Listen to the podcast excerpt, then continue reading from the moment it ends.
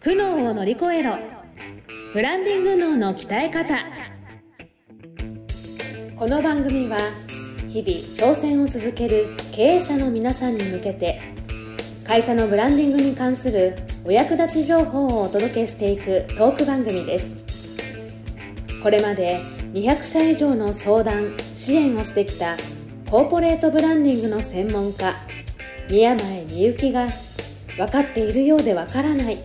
ブランディングのポイントについて分かりやすく解説していきます。企業のファン作りをお手伝いするビジネスツールファンステの提供でお送りいたします。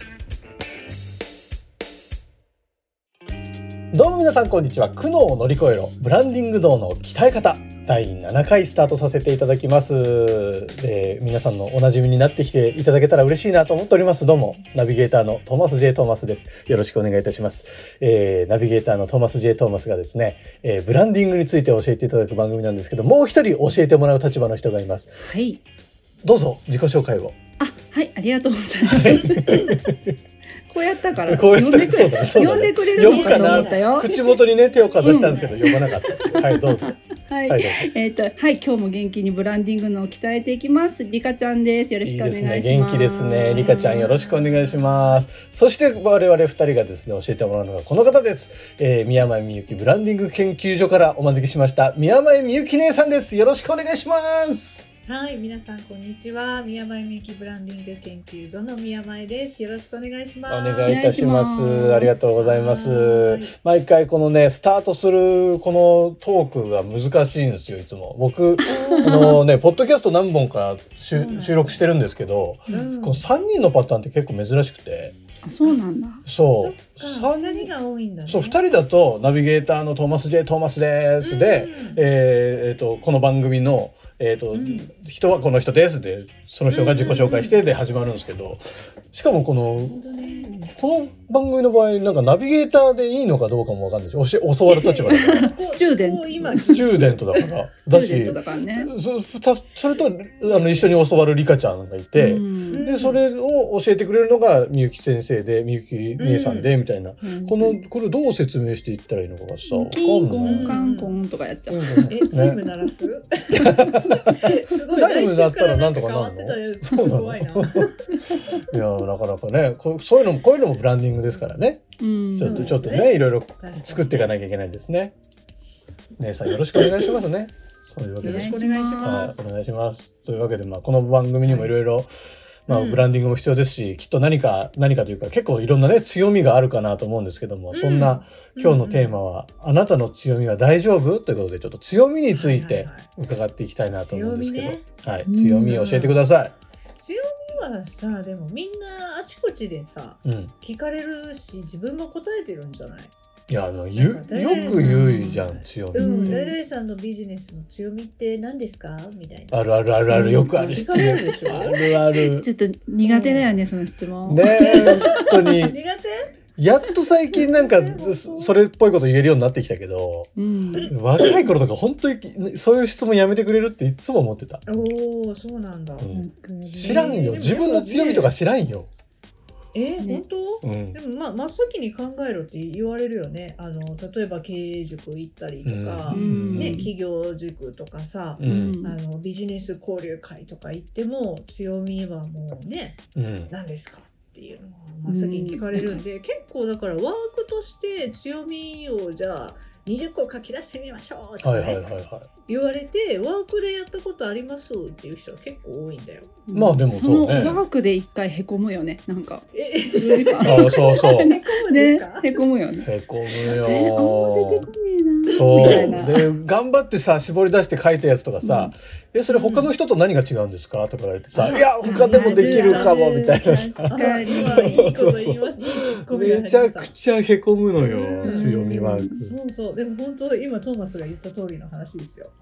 その強みを書き出してみて、うんじゃあ隣の人とその強みをシェアしてみましょうとかうん言ってあると思うの。うんうんあるある。そうすると、あ、いいですねとか言って、こう、あんまり否定はしないじゃないですか。そうね生徒さん同士でそうんうんうんうんのこの強みはちょっととかね、うん言わないんで、うんあんまりこう、強み自体をブラッシュアップしてるいくってことがないよね。はいはいはいはいはい。うん。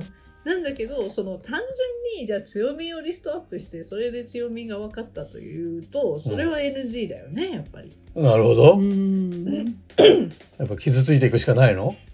え、傷ついて、傷ついてもらおうか。ええマジかよ。そうそう。だから数は出せるんですよ、皆さんね。ほうほうほうだからその強み、例えば20個だったらさ20個バーって出すとはいはいはいかはい。でその強みの中でそれはあなたしかできないことだよねとか、うん。うん。そのいろんなライバルの会社あるよね。他社のはいはい。はい中でうん。これは明らかに自社が優位性を保ってるなって思う。んううんうん。強み。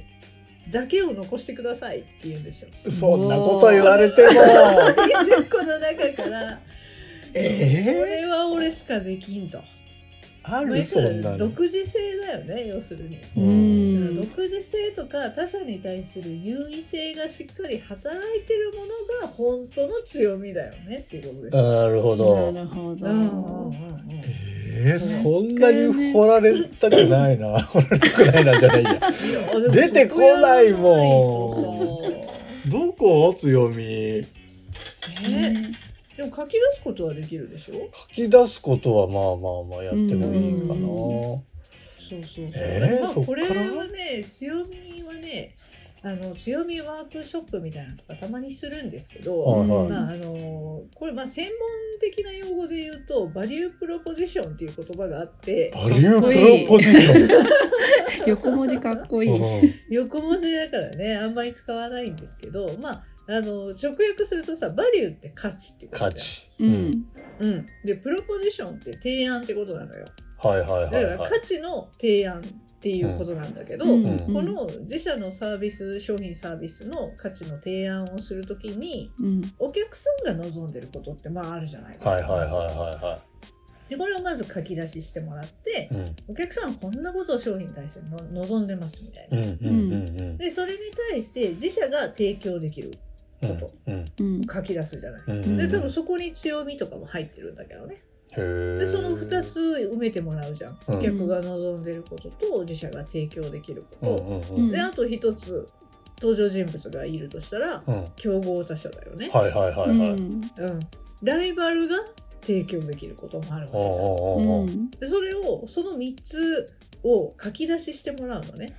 でお客さんが望んでて自分たちはそれを提供叶えてあげることができてでもライバルはそれを提供できないはここが強みになるわけですよ。あ、なるほど。なるほど。ああ、なんかちょっと、ちょっと、ちょっとだけ考えたくなってきた。おその説明を受けて。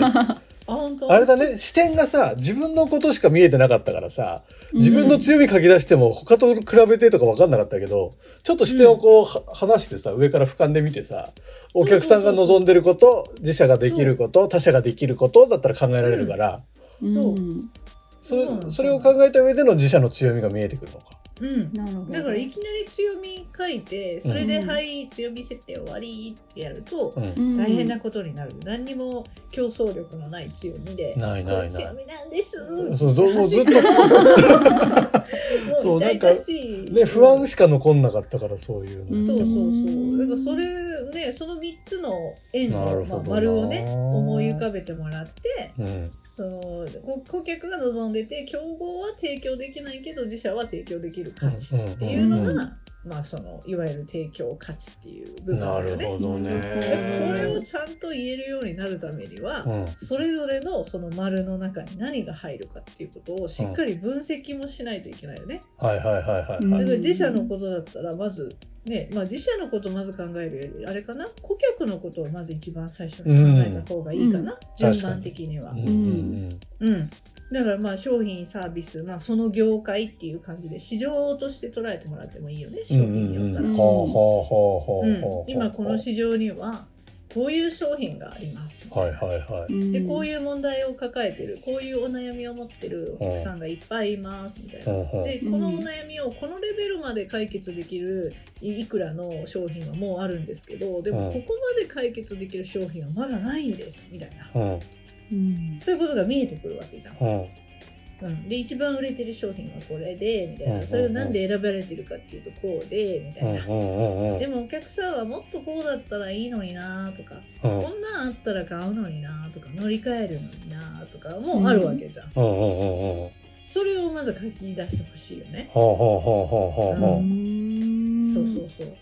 で心の中にはそのペルソナがやっぱり入ってるよね。そうだああはいはいはい。ここで生きてくる。生きてくるペルソナが。ここで生きてくる。はあそうそうそうだからまあ市場全体だよね。市場全体捉えた中でこういうことで困ってる人多いとかね。なるほどね。傾向を捉えた上でうちが狙ってるお客さんはこうだみたいな。こういうことで悩んでるお客さんだみたいな。こういう生活しててこういうことで悩んでるお客さんだみたいなね捉えられるわけですよ。そう。それがまず一番最初に。これやるだけでも大変だよね。いや大変だようん。ねうん。うん。うん。いやー大変だよ。うんそう。でそれが顧客が望んでる価値じゃない。うんうんううん。んでそれが終わってからそれに対して自社が提供できる価値。こんなこともできます、うんこんなこともできますみたいな、うん。それも細分化してもらっていいよね、うん。その商品サービスによってやっぱり違うから、はいはいはいはい。あのどこよりも早くお届けできますなのか、うん。うんなんかどこよりもこう心地いいこういう感触の商品ですとかね。う、んうんうん。わかんないよ、うん、そうそうそう。商品によってそこは違うけど、うん確かになんか強みから自分で出していくとなんかわかんないけどこの相手がいて、うん。その人にとって強みっていうのを出していった方が出しやすい気がする。意味わかる。そうそうそう。うん。わかるわかるわかる。うんうんうん。そうね確かに相手ありきだもんね。そだってお同じその特徴そうだでも、ね。う、うん。相手によっては、えそんなんいらんしあそうそうそうそう。そう話もあるわけだから。ん。そうだね。うん。いやーペルソナ大事だな。ここに来て、ね。ペルソナの重要性が身に染みてそうだね。なんか。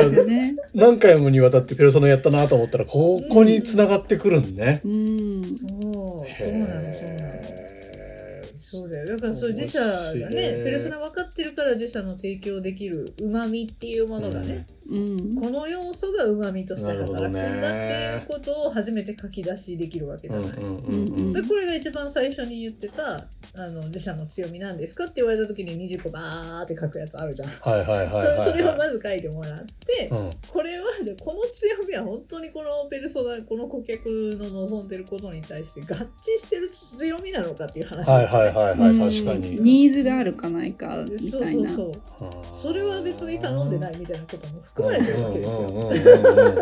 こっちは強みだと思ってるよ。はいはい。それはこっちの都合で強みと思ってるだけで、うんうんうん。お客さんに「あそれなんだよ」みたいな「それ待ってたんだよ」って言われることでない場合もあるわけだよね。そうそう。そこの誤差をねちゃんとまあだから一番一番最初にこう書き出してほしいんだよ。書き出してほしいんだけど、あこれ違ったわっていうのを後で消すみたいな。うん。感じだよね。うんそうするといくつか残るじゃん、はいはいはい。うん、それそれがだんだんだんだんこうを絞り込めてきたと。うん。うんいうことになるわけですよ。う、んうんうん。で最後にライバルだよね。競合はいはいはい。はい他社だよね、うん。他の会社はどうしてんのか。うん。いくらでどれぐらいのものを提供していてどんな風な人に選ばれてるとかね。うん。いや他社はここまでアフターフォローしてるとかね、はいはいはいはいはい。るわけじゃん、うん。自社ができないこともそこに含まれてるかもしれないし、うんうん自社もやってて他社もやっててなんならあっちの方がちょっとクオリティ高えなみたいな、ういうこともあるわけ。あるよね。ある。そうそうすると強みを発見するワークをしながらあれ？弱み発見しちゃったみたいな。自分とかあーも。はいはいはい。そうでこれはやっぱセットなんだよ。うんうんうん。強みを発見すると同時に自社の弱みっていうのもなるほどね。発見できるわけですよ。うんうんうんうん。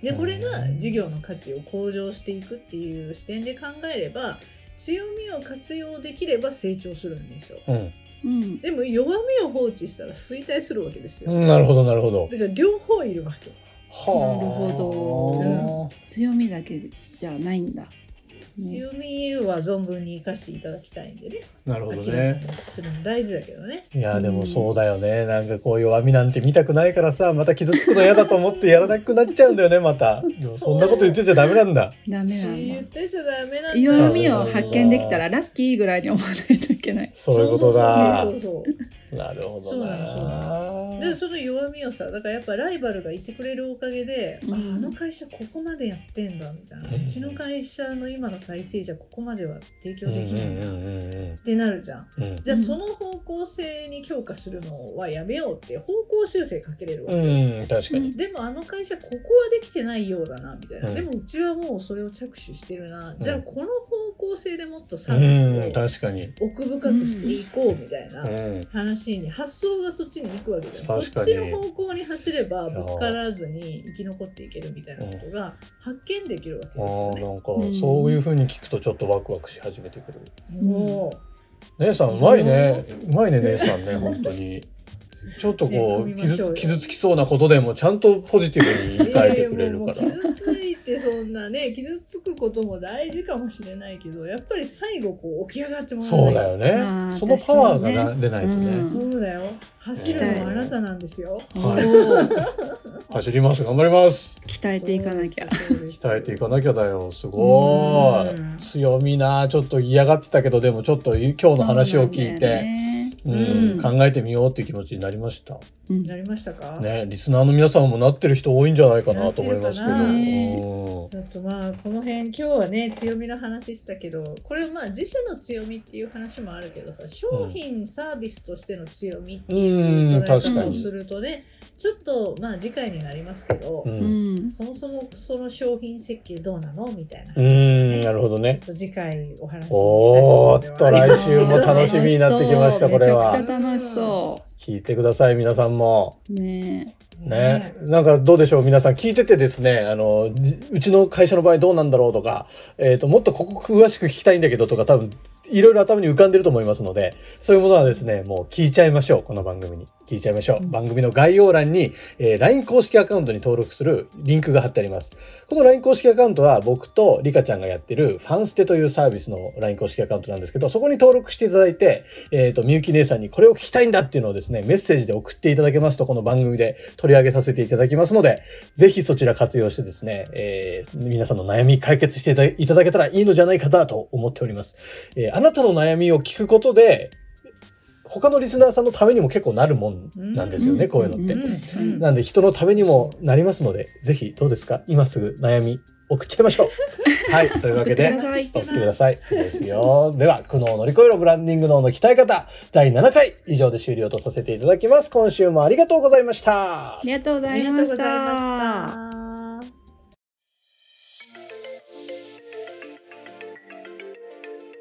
今日のポッドキャストはいかがでしたでしょうか？番組ではブランディングについての相談を募集しています概要欄にある「ファンステ」の LINE 公式アカウントからお申し込みください。それではまたお耳にかかりましょう。ごきげんよう。さようなら。この番組は提供企業のファン作りをお手伝いするビジネスツールファンステ。プロデュースライフブルームドットファンナレーションゴーマフーコがお送りいたしました。